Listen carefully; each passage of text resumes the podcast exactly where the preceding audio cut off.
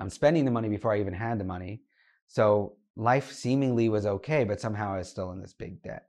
And nobody was stopping to say, maybe we should teach a 24 year old kid that we just pulled out of Borough Park how to balance a checkbook.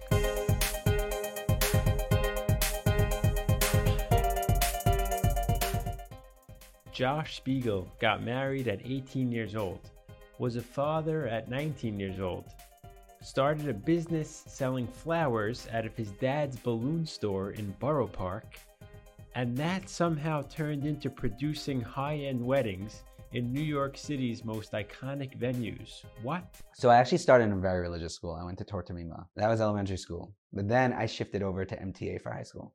You finish MTA? Finished MTA, got engaged. Out of high school? Yeah, 18. Wow. Yeah. How'd you do that? it was crazy. Um, I was dating my wife, obviously, in high school. I proposed literally, we graduated in June and I proposed in August. Wow. Yeah, it was very quick. It was crazy. My parents thought I was crazy. My parents and my in-laws thought, Did thought you I was think crazy. you were crazy? I didn't care. I was like, whatever, just do it. Like, Right. what's the difference? You find someone you like. So I think that the first thing people think about when you get married young is, you know, how are you're going to support. So, but then I didn't care because I was just like, uh, I don't have much now, so whatever. I just won't have much Right. then either. Right. And she felt the same way. So we're like, we'll be fine together. We'll just we'll figure it out the same way our parents figured it out. You know, that was kind of the vibe. So my growing up, my dad did balloons. That's my dad's business. He does balloons. That's his whole life. He had like this really cute tchotchke store in Borough Park that sold balloons. So he was always known as a balloon guy. But I so I grew up in somewhat of a creative environment because my dad's very creative and he did stuff with balloons and colors and you know. And growing up, he would actually. I, I mean, everyone compliments now my work ethic, but it really started then because You were working in the store. my dad would wake me up at like four in the morning to go set up brisses with him Wow. because everyone did just balloons for brisses back in the day before we started hanging elephants from the ceiling. Right. so back, back in the day, it was just balloons. Like you would get seven balloons on a table. If you're really fancy, you got one that said it's a boy on top, you know? Right. Uh, so that would be set up at 5 a.m. because, you know, Ashkenaz brisses start at 7 and then he dropped me off at school wow. every day. It's crazy. and you were in high school? no, I was eight. Like I started young. You were eight years old and, and just doing this with my dad. four in the yeah, morning yeah. I used to go with him every day. It was like the only time we got to spend with each other, so we did it. It was good, and it really taught me what it's like to work. After, you know, I got married, we had to figure out what to do. Just jumping back, so my mother-in-law actually said to me, she goes, "You bring such beautiful flowers for Ariel, my wife. Every Friday, I want to just do flowers. Flowers and balloons go really well together." So I'm like, you know what? That's a great idea. So I went to the market, bought flowers, brought them to my dad's store, and we started trying to sell flowers. I knew nothing about flowers. I didn't know how to strip a rose. I didn't know how to do anything with it. And But you figured the same customer that's going to buy the balloon is going to buy the flower. well, why would they not? It makes so much sense. Like Right. if you're like gonna buy a two dollar balloon, you buy a ten dollar flower, and you have like a twelve dollar gift. That's good. Great. That's it. That's what I figured. I figured it's easy, quick. Right. Of course, I had that guy in the corner and that guy in the corner, and their shopping carts selling flowers were like much cheaper than me because I had an overhead. They didn't. And then up the block, there was another florist for me. Really nice Russian guy. So my first move was to try to like isolate the uh, the competition. So I went first to the Russian guy and I said, "Listen, I'm on the right side of the train tracks. You're on the wrong side of the train tracks. We're in a very religious community. I wear kippah on my head. No one even knows you're Jewish. I'm like, why don't we? And you know about flowers. I don't know about flowers, but I have a good store and you have a semi-good store. Why don't you close your semi-good store, come to my good store, take your knowledge, my people, and we combine and make a business out of it?"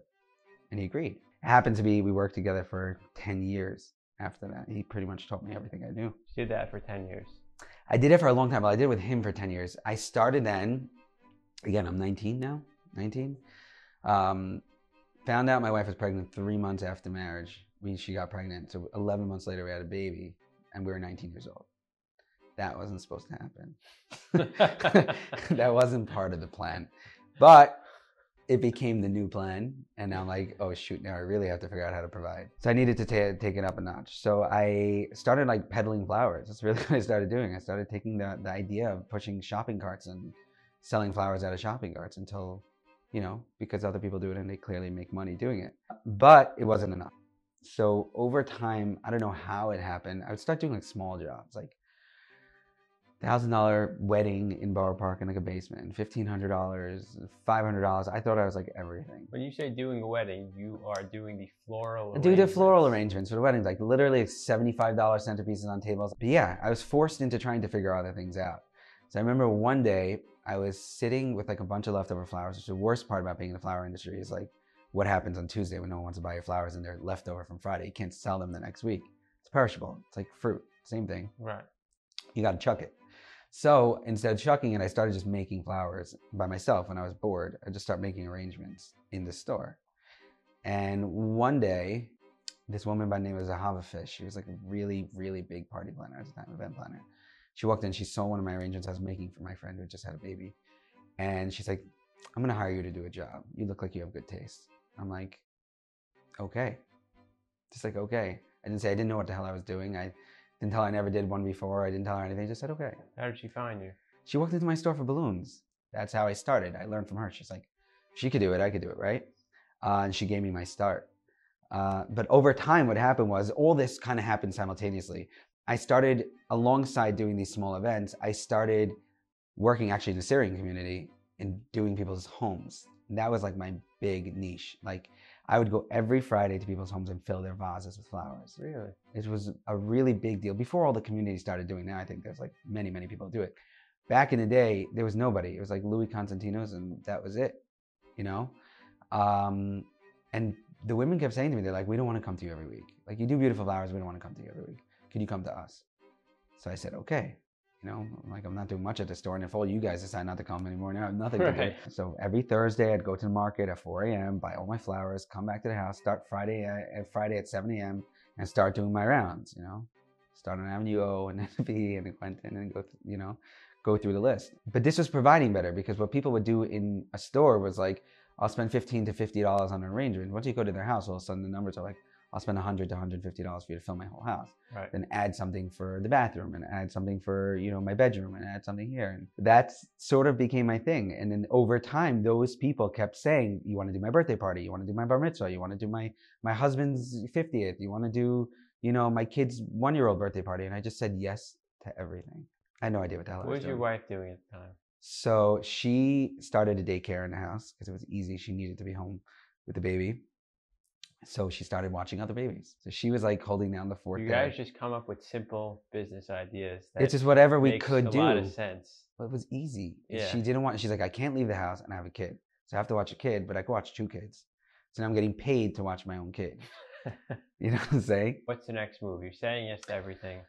So the next big move, the big, uh, the big moment was I was approached by three people in the community who said, "We hear you're like really great with customer service in Shaare Zion. It's like you know, it's it's a portal of nonstop events, right? So there was only one person there. It was Louis. So Louis had the had the uh, monopoly there, and I guess these guys, these this group of people, decided that they were going to go up against Louis and start a flower business. So they did. They built this really beautiful shop. So they approached me saying, "You have the service aspect, you know, and you're creative. Will you be able to do this?" And I was like, "Leave my dad's store. What do you want me to do?" They're like, "Yeah, we want you to go. We want you to go to the to take over our shop." And I'm like, "Well, what's the commitment on my end?" They're like, "Just we want you to do you. You'll be our partner." So like everything else in my life, I'm just like, okay. I just said, Rolling okay. I'll roll with it. I went there, openly told them I know nothing about business. I don't know how to make money. I don't know money. Yeah, so basically these guys brought me in and kind of left me to die. That's really what happened. I remember my first wedding in Shaare Zion, the budget was 10 grand. I thought I hit the damn lottery. I was doing $1,500 weddings like a week before. Right. $10,000 wedding was like, my mind was blown. I was like coming up with ideas. I'm ripping out magazines of Grace Ormonde. I'm like, I'm gonna hang orchids entire ceiling. I like, I didn't even know. Like, I didn't know what to. I didn't know how to. I didn't know how to budget it. Right. But now I have overhead. Now I have 18 employees. Now I have, you know, insurances. Now I have trucks. Now I have damages. Now I have loss. So over time, I just kept losing Didn't money, losing money, losing money. And being a creative, you just want to keep giving. You don't really think about yourself in the process. So when they cut you the budget, you're just you're so stuck on your idea. You're just like, I'll just do it anyway, and I'll make it up on the next one because it's just about getting to the next job. You're only as good as your, your last job, or at least that's how I thought. So instead of helping me flip it or make it like better, they actually had me borrow money from loan sharks at the time. So now I'm 24 years old. I was borrowing on 30%. In the meantime, I think I'm making crazy amounts of money because I'm getting these big budgets. I'm spending the money before I even had the money. So life seemingly was okay, but somehow I was still in this big debt. And nobody was stopping to say, maybe we should teach a 24 year old kid that we just pulled out of Borough Park how to balance a checkbook. So you're borrowing at 30%, you just bought a house, you got a family. How do you get out of that? But I, I think it took, oh, how old was I? Oh my gosh. Shortly afterwards, I, I think I went into like what, what we would call survival mode, which is like just make it happen every single day. Just make it happen. Oh, oh you're due for money for to the loan shark. You got to make it happen. Loan shark and I became best friends over the course of two years. Scary guy. I won him over. He ended up coming to my office just hang out. Where at the beginning, he'd sit there with a megaphone, being like, "This guy owes me money." Like it was, it was bad. I mean, it's better than breaking my legs, so I can't right. complain. Yeah, at least you have your help. But like, I watch him do that to other people. So I went from partner to partner to partner till I finally figured it out. I went on to another partner who eventually just stole a lot of money from the company, and that was that. and then from there, I finally met someone who actually said, "You know what? I see a lot of potential here." I expressed very openly that I this is just not something I'm great at because I never learned. And he's like, I'm going to teach you, and he did, and he saved. I mean, until today, I say he saved my life, and I started turning my life around. Then, you know, with his help and the help of some other people, it, it turned around very quickly. And then oh, past that, I had this amazing intern who came to work for me. She was a CPA at Deloitte. Her father was actually one of the financiers of RAM at Zion and that they said to me, you know, we like your integrity, we like your work ethic, we like your direction. We want to turn this into a real business. And they offered me a partnership and I took it. And Birch was born like six months later. And that's wow. it. That's the roller coaster. How old were you when Birch was born? It was six years ago. So 27. Wow. Birch wasn't supposed to be what Birch is today. I never had an, a vision for Birch to be what it is today. I had a vision for Birch to, yes, push out of the community. Yes, push more into the Ashkenaz world, which I had fallen out of. Yes, maybe dabble a little bit in like more corporate stuff within our world. I didn't expect it to expand to what it is now. when now. you started Birch, what was the vision? Have a cool name. Try not to look too fat on Instagram. It was like that was it. I'm kidding. Um, when I started, when Birch was started with my partner now, Caroline, we didn't really have a vision. We were two kids playing every day. With my dad actually used to instill in me the number one most important thing, which was go to work every day and play. People will like it, and whoever doesn't like it, they won't buy it. It's like art.